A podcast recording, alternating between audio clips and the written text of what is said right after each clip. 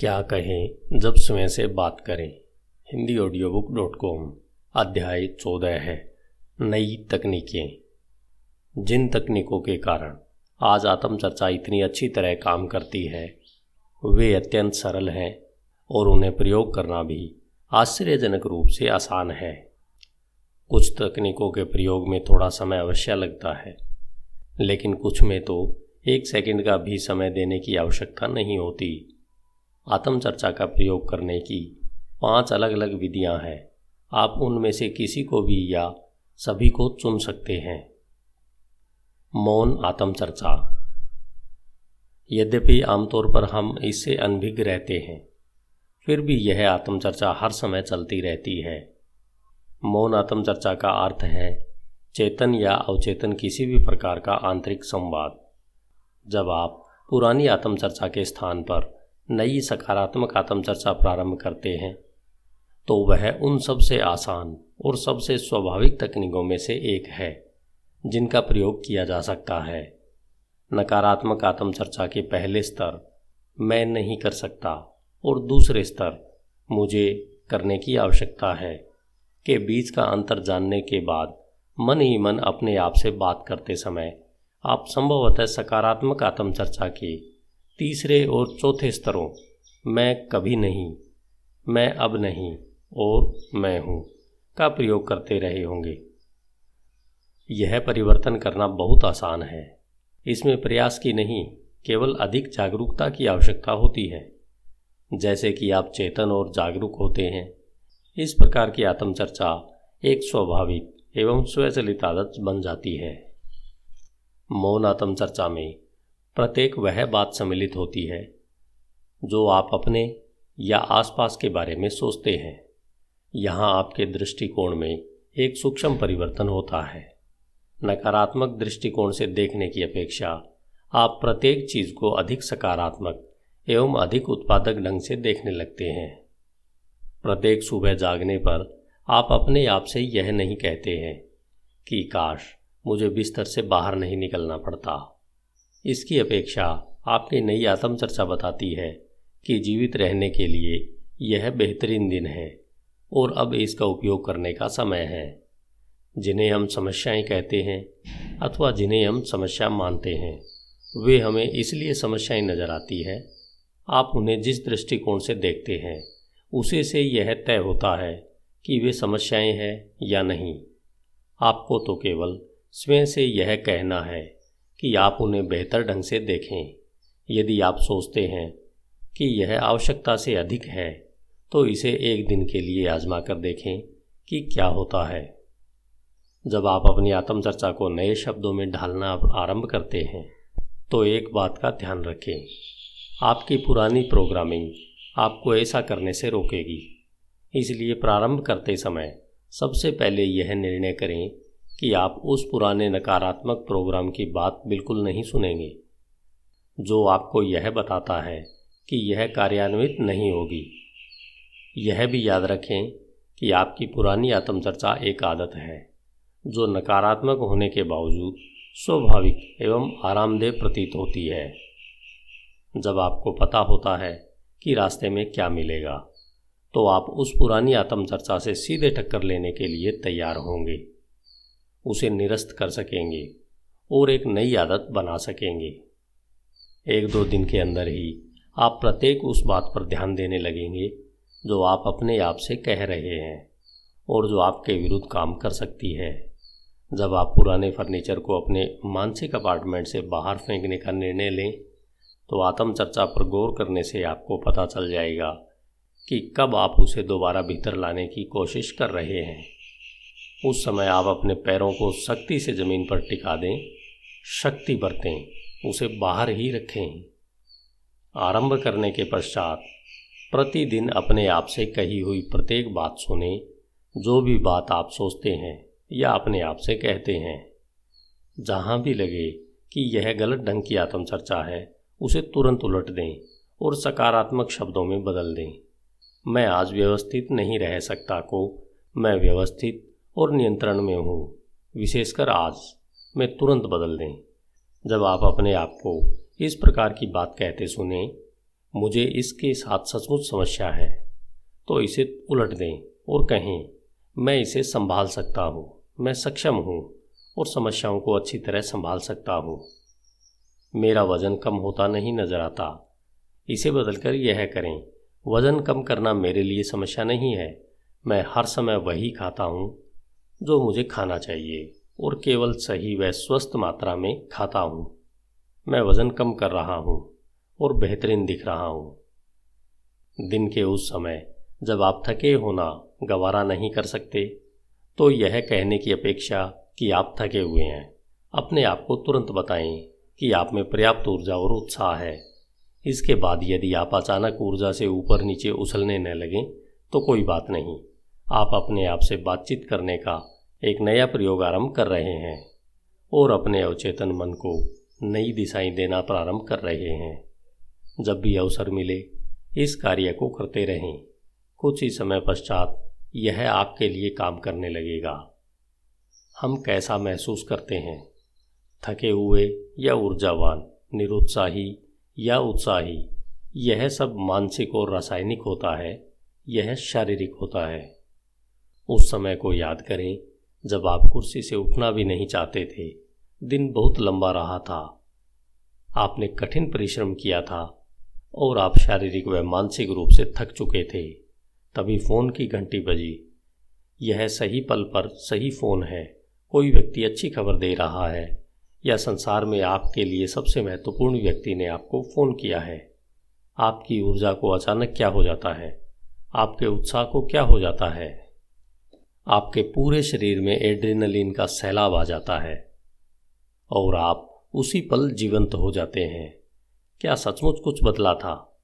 बस वे संकेत बदले थे जो आपने अपने मस्तिष्क को भेजे थे, जिनके फलस्वरूप मस्तिष्क ने कुछ स्विच चालू कर दिए और आपके शरीर के प्रत्येक हिस्से को यह संदेश भेज दिया कि वह स्वस्थ अनुभव करे। आप अचानक स्वस्थ अनुभव करने लगे जबकि कुछ पल पहले तक आप कुर्सी से उठ भी नहीं सकते थे। अपनी मौन आत्मचर्चा द्वारा आप अपने को जो संदेश देते हैं, हो सकता है कि उनमें से कई इतने स्पष्ट न हो, लेकिन मस्तिष्क इतनी ही तीव्रता से प्रतिक्रिया करता है और इतने ही शक्तिशाली परिणाम भी देता है। भले ही उन पर ध्यान दिया जाए अथवा नहीं, याद रखें, जो विचार आप सोचते हैं, वे विद्युत आवेग हैं। जो मस्तिष्क को निर्देश देते हैं कि वे आपके मानसिक नियंत्रण केंद्रों को सक्रिय कर देंगे और तब वे आपके विरुद्ध काम करने की अपेक्षा आपके पक्ष में काम करने लगेंगे। हम सभी के साथ यह हुआ होगा कि सुबह हुई और किसी बहस के कारण पूरा दिन खराब हो गया। प्रातःकाल उठते ही दस मिनट की बहस शरीर में इतने विषैले रसायन छोड़ देती है कि दोबारा सामान्य होने में आठ घंटे लग जाते हैं। यदि ऐसा है तो प्रोग्रामिंग को बदल दें। अपने विचारों को नए शब्दों में रखें। इसका परिणाम यह होगा कि आप डिप्रेशन या निराशा में दिन नहीं गंवाएँगे, बल्कि आपको सार्थक और उपलब्धि से भरा एक बहुमूल्य दिन प्राप्त हो जाएगा। आप भावनात्मक रूप से बेहतर अनुभव करेंगे। आप अधिक स्वस्थ होंगे, मानसिक रूप से भी और शारीरिक रूप से भी। यही नहीं, आप दूसरों के साथ बेहतर ढंग से व्यवहार भी कर सकेंगे। दिन को हानिप्रद के रूप में देखने की अपेक्षा आप एक और जीत प्राप्त कर सकेंगे। दूसरों से चर्चा के दौरान प्रयोग किए जाने वाला आत्म संवाद आप अपने बारे में किसी से जो भी कहते हैं, वह आपकी आत्म चर्चा का एक अंश होता है। दूसरों से आप जो कहते हैं, वह उन तस्वीरों तथा दिशाओं का एक महत्वपूर्ण भाग है। जो आप अपने अवचेतन मन को परोस रहे हैं, भले ही आप किसी दूसरे से बात कर रहे हों। यदि आप बोलते समय गलत चित्र बनाते हैं या नकारात्मक आदेश देते हैं तो उसका परिणाम यह होगा कि आपका मस्तिष्क उस जानकारी पर ऐसे ढंग से काम करेगा जो आपके विरुद्ध जा सकता है। यदि आप किसी मित्र को बार बार बताते हैं कि आपको अपनी नौकरी पसंद नहीं है तो आप उसमें किसी प्रकार भी प्रसन्न नहीं रह सकते। इसकी अपेक्षा बेहतर यही रहेगा कि आप अपनी प्रोग्रामिंग बदलकर दृष्टिकोण बदल लें। विशेषकर उन परिस्थितियों में जब नौकरी के बारे में शिकायत करने से उसमें कोई परिवर्तन नहीं होने वाला। आपकी आत्मचर्चा उस चीज़ के केंद्र में होती है जिसे हम स्वीकृति कहते हैं। यह जीवन के संदर्भ में आपका दैनिक दृष्टिकोण तय करने में आपकी सहायता करती है। जीवन में ऐसा समय भी आता है, जब हम किसी कठिन परिस्थिति को सहन करने के लिए मजबूर हो जाते हैं। लेकिन यह पूरी तरह आप पर निर्भर करता है कि आप उस स्थिति को अपने विरुद्ध काम करने देते हैं या उसे किसी भिन्न दृष्टिकोण से देखने का मानसिक निर्णय लेते हैं। प्रतिदिन हमारे मुँह से सैकड़ों टिप्पणियाँ या वाक्य निकलते हैं। आप प्रतिदिन बहुत सारी बातें करते हैं, और यह महत्वपूर्ण नहीं लगता कि उनमें से प्रत्येक को सकारात्मक रूप में ही कहा जाए। लेकिन सोचें कि उनमें से प्रत्येक कथन आपके अवचेतन मन को दिया जाने वाला एक निर्देश है। फिर एक सप्ताह, एक महीने या एक वर्ष बाद उन टिप्पणियों और वाक्यों को जोड़ लें। कुल मिलाकर हज़ारों लाखों महत्वपूर्ण अवचेतन आत्म निर्देश आपने अपने आप को दिए। वे महत्वपूर्ण हैं। उनका इस बात से बहुत सरोकार है कि आप क्या प्राप्त करते हैं, कैसा अनुभव करते हैं और किस प्रकार के व्यक्ति बनते हैं।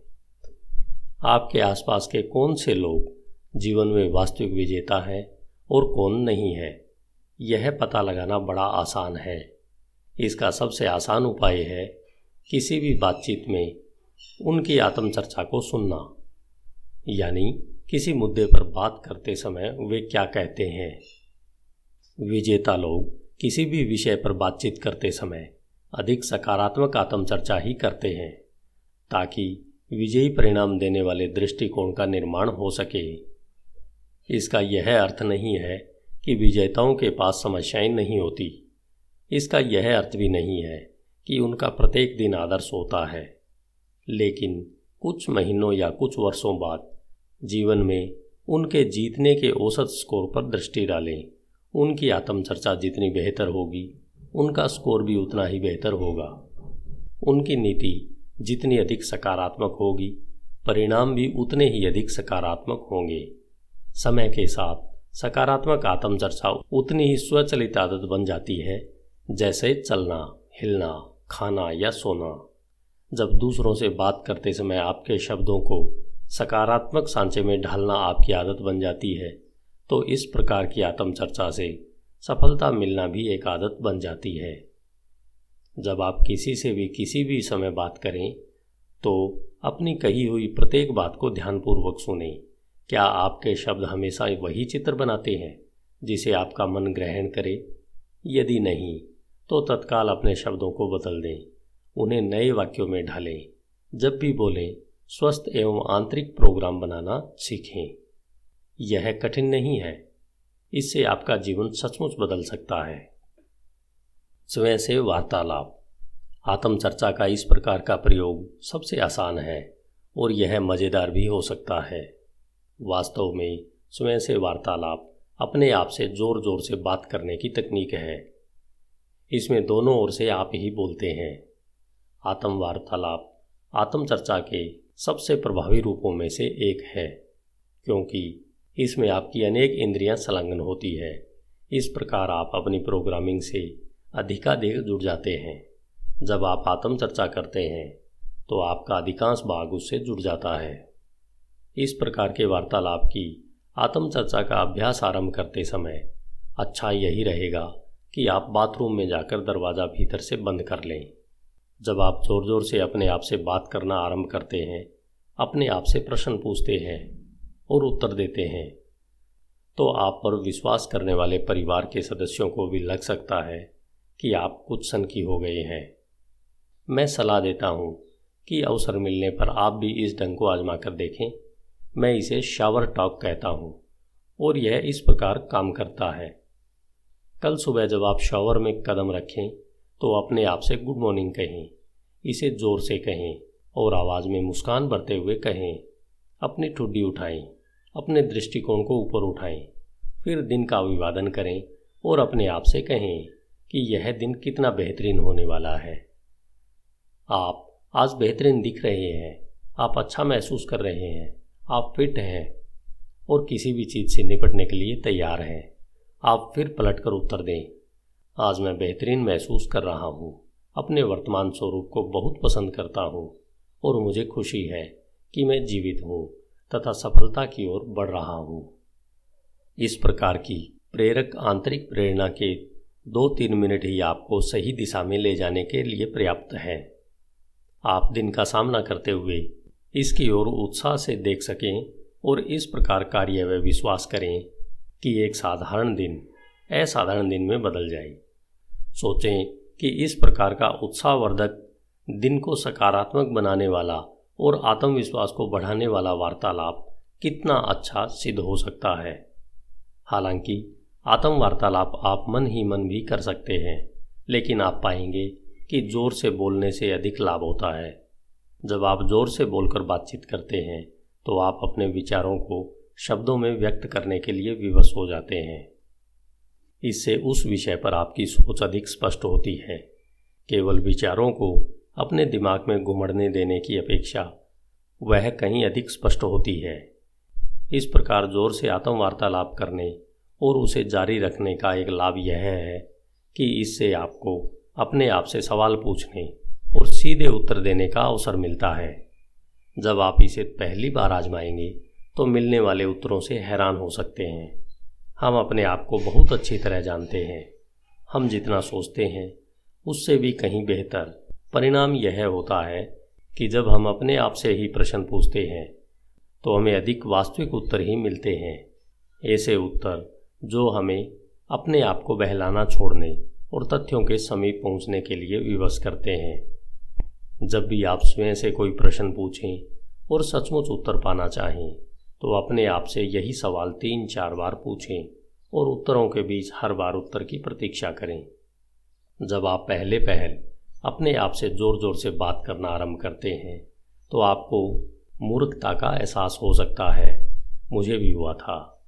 लेकिन इस आत्म वार्तालाप से एक दो दिन में ही आपको इतने अधिक लाभ मिलने लगेंगे कि आप उस छुटपुट संकोच की परवाह नहीं करेंगे, जो आरंभ में हो सकता है। कुछ ही समय में आप पाएँगे कि आप कहीं भी अपने आप से बातचीत कर रहे हैं। इसके लिए एकांत के उस मूल्यवान पलों में से कुछ का प्रयोग करें। जिन्हें हम इतना अधिक महत्व देते हैं। अपने आप से कहें कि आप ठीक हैं, आप ठीक से भी ज़्यादा अच्छे हैं। आगे बढ़ें और यह बात ज़ोर से कहें, यदि आपके मन में कोई प्रश्न है, जिसका आपको उत्तर नहीं मिला है तो उसे पूछ लें, अपने आप से सलाह लें। आपका एक बहुत अच्छा मित्र मौजूद है, जो आपसे बातचीत करने के लिए आपकी प्रतीक्षा कर रहा है। आत्म चर्चा को लिखना। कुछ लोगों ने मुझे बताया है कि उन्हें अपनी आत्म चर्चा लिखना पसंद है।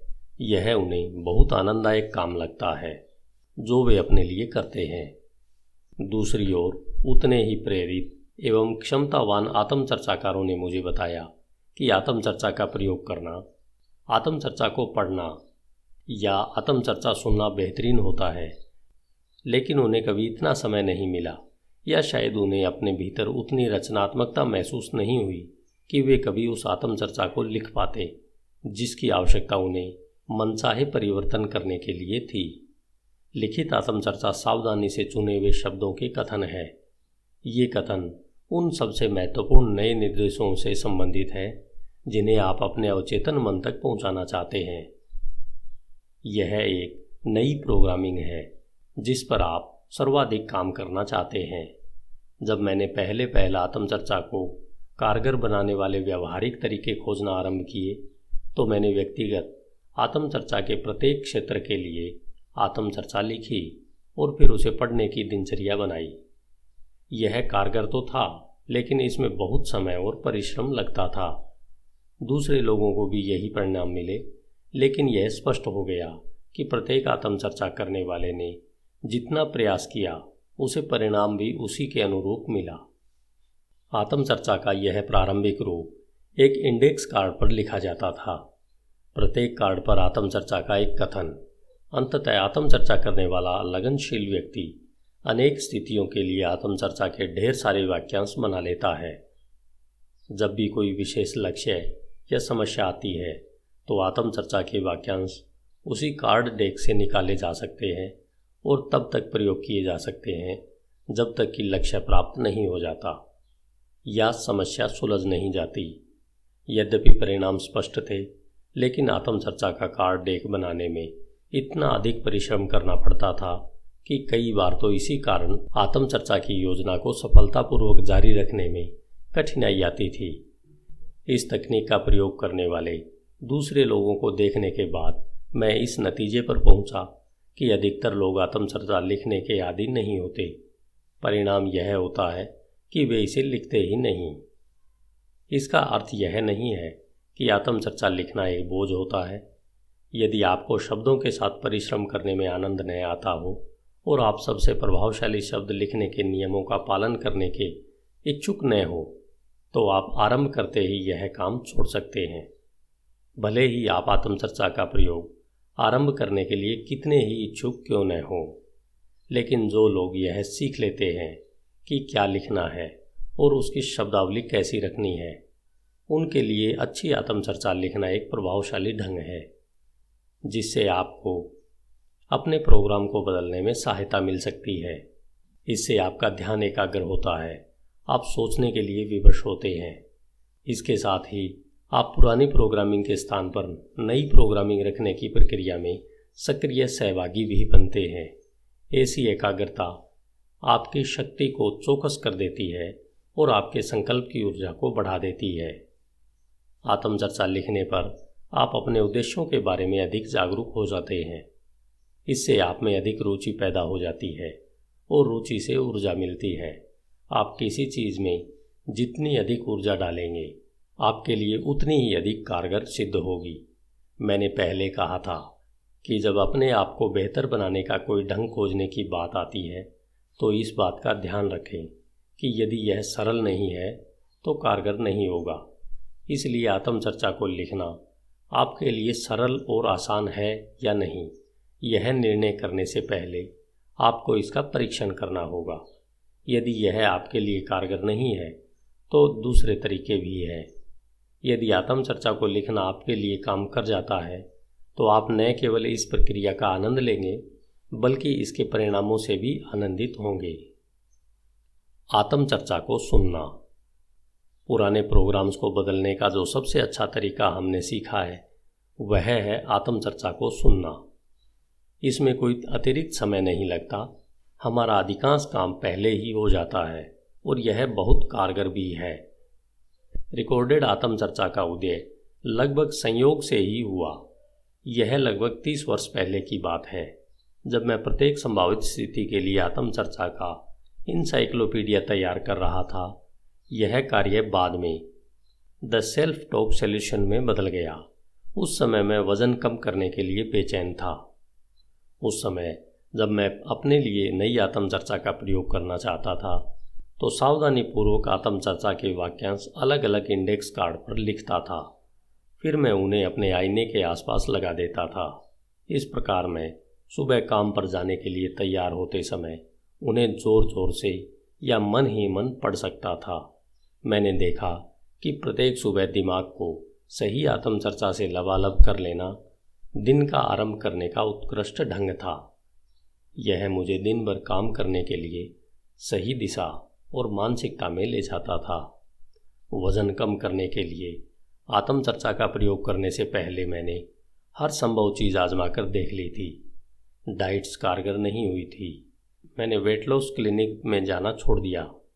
मैं अपनी डाइट प्रोग्राम और कॉम्बिनेशन प्रोग्राम पर अमल नहीं कर पाता था।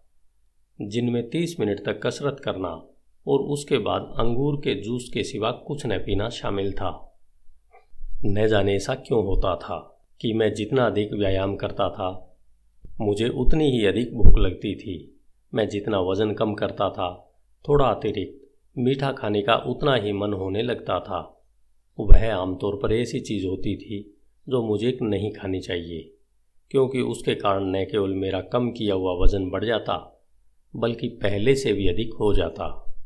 मेरी कहानी वज़न को लेकर चिंतित उन लाखों डाइटर्स जैसी है, जिन्होंने वज़न कम तो कर लिया, लेकिन बाद में वह फिर बढ़ गया।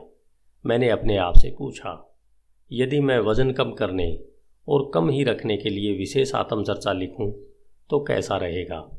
क्यों न आत्मचर्चा की सबसे बड़ी परीक्षा ली जाए।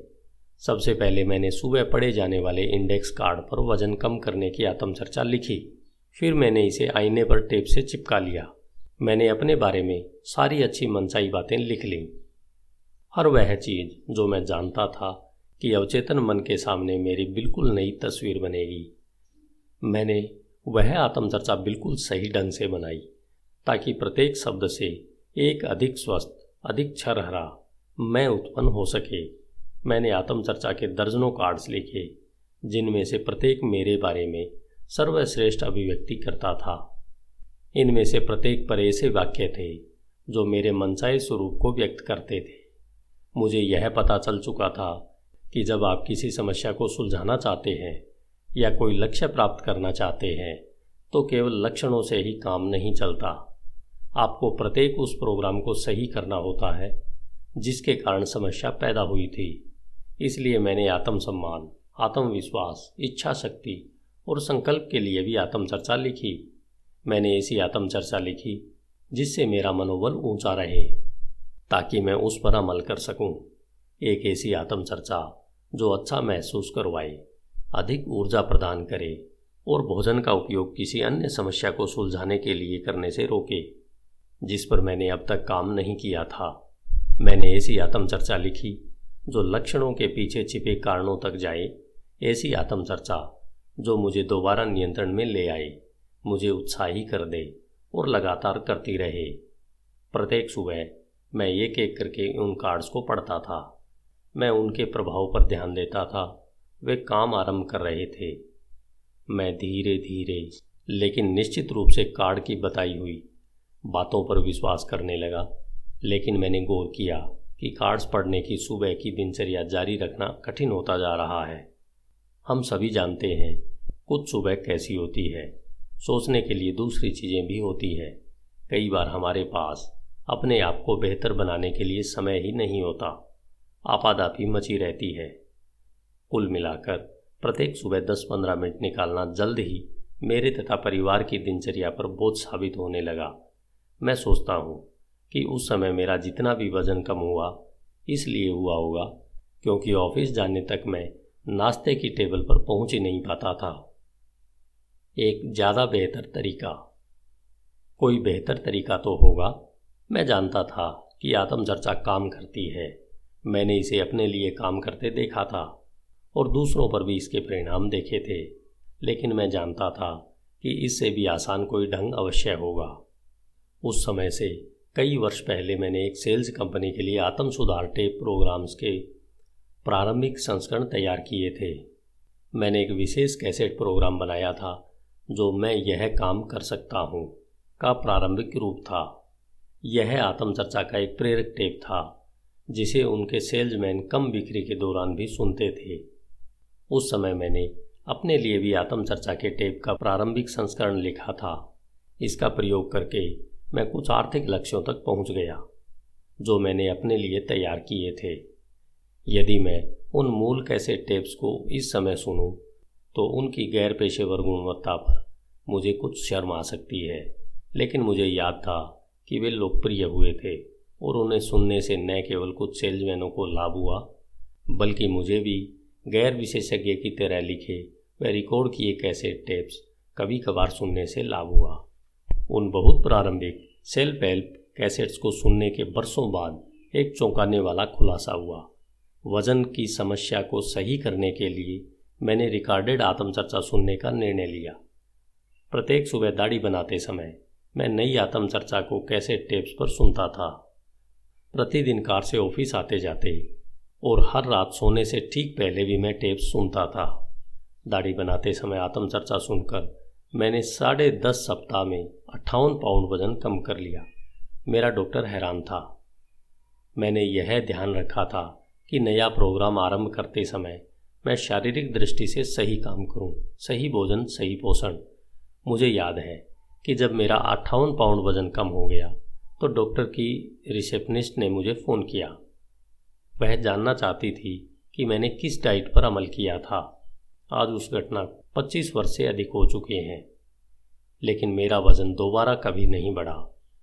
नई आत्मचर्चा के द्वारा मैंने उन सभी प्रोग्राम से छुटकारा पा लिया, जिनके कारण मेरी वज़न संबंधी समस्या उत्पन्न हुई थी।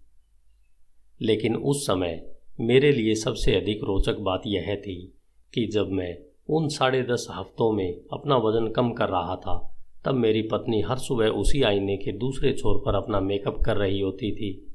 इस प्रकार उसने भी चोरी छिपे मेरे कैसेट सुने थे होंगे। समय के साथ उसका वज़न भी पच्चीस पाउंड कम हो गया। तब मैंने अवचेतन मन की अविश्वसनीय क्षमता को इतनी अच्छी तरह पहचाना जितना पहले कभी नहीं किया था। तब मुझे समझ में आ गया कि किसी लक्ष्य को पूरा करने के लिए आत्मचर्चा सुनने जैसे सरल काम में बहुत अधिक शक्ति होती है। अचानक ही एक उपाय तैयार हो गया। एक ऐसी टेक्नोलॉजी जो सेल्फ प्रोग्रामिंग के ठोस सिद्धांतों को एक ऐसे औज़ार के साथ मिला देती थी, जिसका प्रयोग कोई भी कर सकता था, लेकिन मैं जिस तकनीक को जानता था, यह उनसे बेहतर काम करती थी। इसके अतिरिक्त, यह टेक्नोलॉजी का एक ऐसा उपाय था, जिसके काम करने का ढंग मस्तिष्क के काम करने के ढंग से सीधे और स्वाभाविक रूप से मेल भी खाता था। दूसरे लोग आत्मचर्चा सुने, यह सलाह देने के बाद जल्द ही लोगों की प्रतिक्रियाएँ मिलने लगी, जिनसे मैं भी हैरान रह गया। मैं पहले से ही जानता था कि यह सलाह कारगर थी, लेकिन दूसरों के पत्र पाने और बार बार सकारात्मक परिणामों को सुनने के बाद मुझे पूरा विश्वास हो गया। चक्का, printing press, car, radio, television और कंप्यूटर मानव जाति के महान आविष्कार हैं। मैं इस सूची में ऑडियो कैसेट और सीडी को भी सम्मिलित करना चाहूँगा। पहले कभी इतिहास में हमारे पास प्रत्येक घर में पाए जाने वाला ऐसा कोई व्यवहारिक एवं आम साधन नहीं था, जो हमारे आंतरिक प्रोग्राम को सचमुच बदल सकता हो।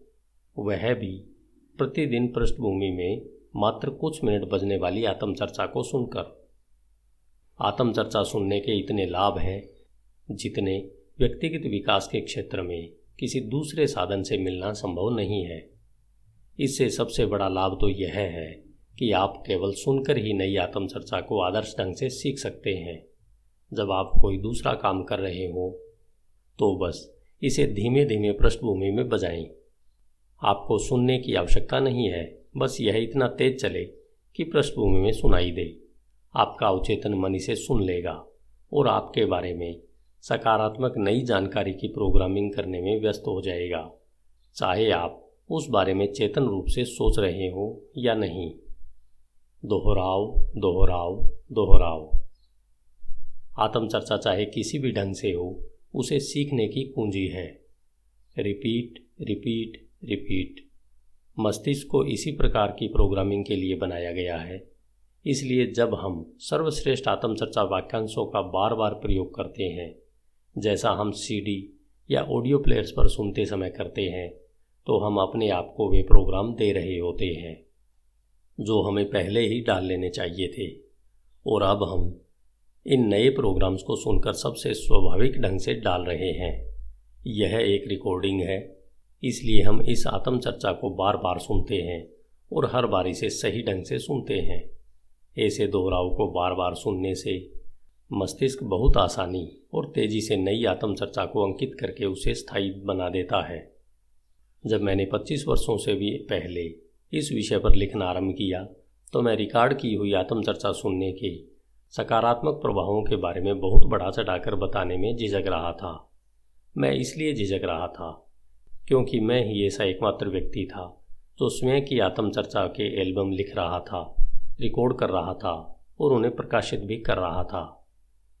इसके खरीदारों की संख्या तेज़ी से बढ़ रही थी, जो प्रतिदिन आत्मचर्चा के मेरे प्रोग्राम सुन रहे थे और मैं पूरे विचार को लेकर कभी बहुत व्यवसायी नज़र नहीं आना चाहता था। आज वर्षों बाद, जब पूरे संसार में लाखों श्रोता प्रतिदिन केवल सुनकर अपने जीवन को सकारात्मक बना रहे हैं तो मेरी स्थिति बहुत स्पष्ट है। यदि मैं ऐसा कर पाऊँ तो मैं किसी प्रकार प्रत्येक परिवार और प्रत्येक घर तक सकारात्मक मनोबल बढ़ाने वाली आत्मचर्चा पहुंचाना चाहूँगा। संसार में ऐसा एक भी घर नहीं बचना चाहिए, जहाँ यह न पहुँच सके। यदि आत्मचर्चा हम सभी के घर का हिस्सा बन जाए तो हमारा जीवन बेहतर हो जाएगा, और यह संसार अधिक सुखद बन जाएगा। एक सर्वश्रेष्ठ मित्र और व्यक्तिगत कोच।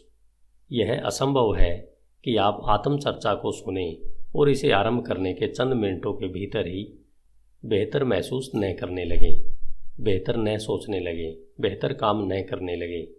जब यह आपका मनोबल बढ़ा रही हो और आपको प्रगति के पथ पर ले जा रही हो, साधारण दिन को असाधारण दिन में बदलने वाले, उत्साह को आपके भीतर भर रही हो तो यह आपकी दोबारा प्रोग्रामिंग कर रही है कि आप हर दिन को अधिक प्रभावी, अधिक उत्पादक और अधिक संतुष्टिदायक बना लें। इस प्रकार की आत्मचर्चा को सुनना। किसी व्यक्तिगत कोच या सर्वश्रेष्ठ मित्र के कंधे से कंधा मिलाकर खड़े होने जैसा है, जो उस दिन प्रोत्साहित करने, प्रेरित करने, मनोबल बढ़ाने, विश्वास करने और सहायता करने के द्वारा आपको आगे बढ़ा रहा हो। अपना सर्वश्रेष्ठ प्राप्त करने में आपकी सहायता कर रहा हो। यदि आप अपने भविष्य को बेहतर बनाने के लिए किसी अत्यंत सार्थक तकनीक का लाभ उठाना चाहते हैं तो मैं आपको आत्मचर्चा सुनने के लिए प्रोत्साहित करता हूँ। बस प्लेयर्स में आत्मचर्चा की सीढ़ी लगा दें और इसे पृष्ठभूमि में धीमे धीमे बजने दें। आप इसे सुन रहे हो या नहीं, इससे कोई फ़र्क नहीं पड़ता। आपका अवचेतन मन इसे अवश्य सुन रहा है। धन्यवाद, Hindi audio book dot com आइए चलते हैं अध्याय पंद्रह की ओर, जो है जीवन में आपकी आवश्यकता या स्थिति चाहे जैसी भी हो। आपका दिन शुभ हो।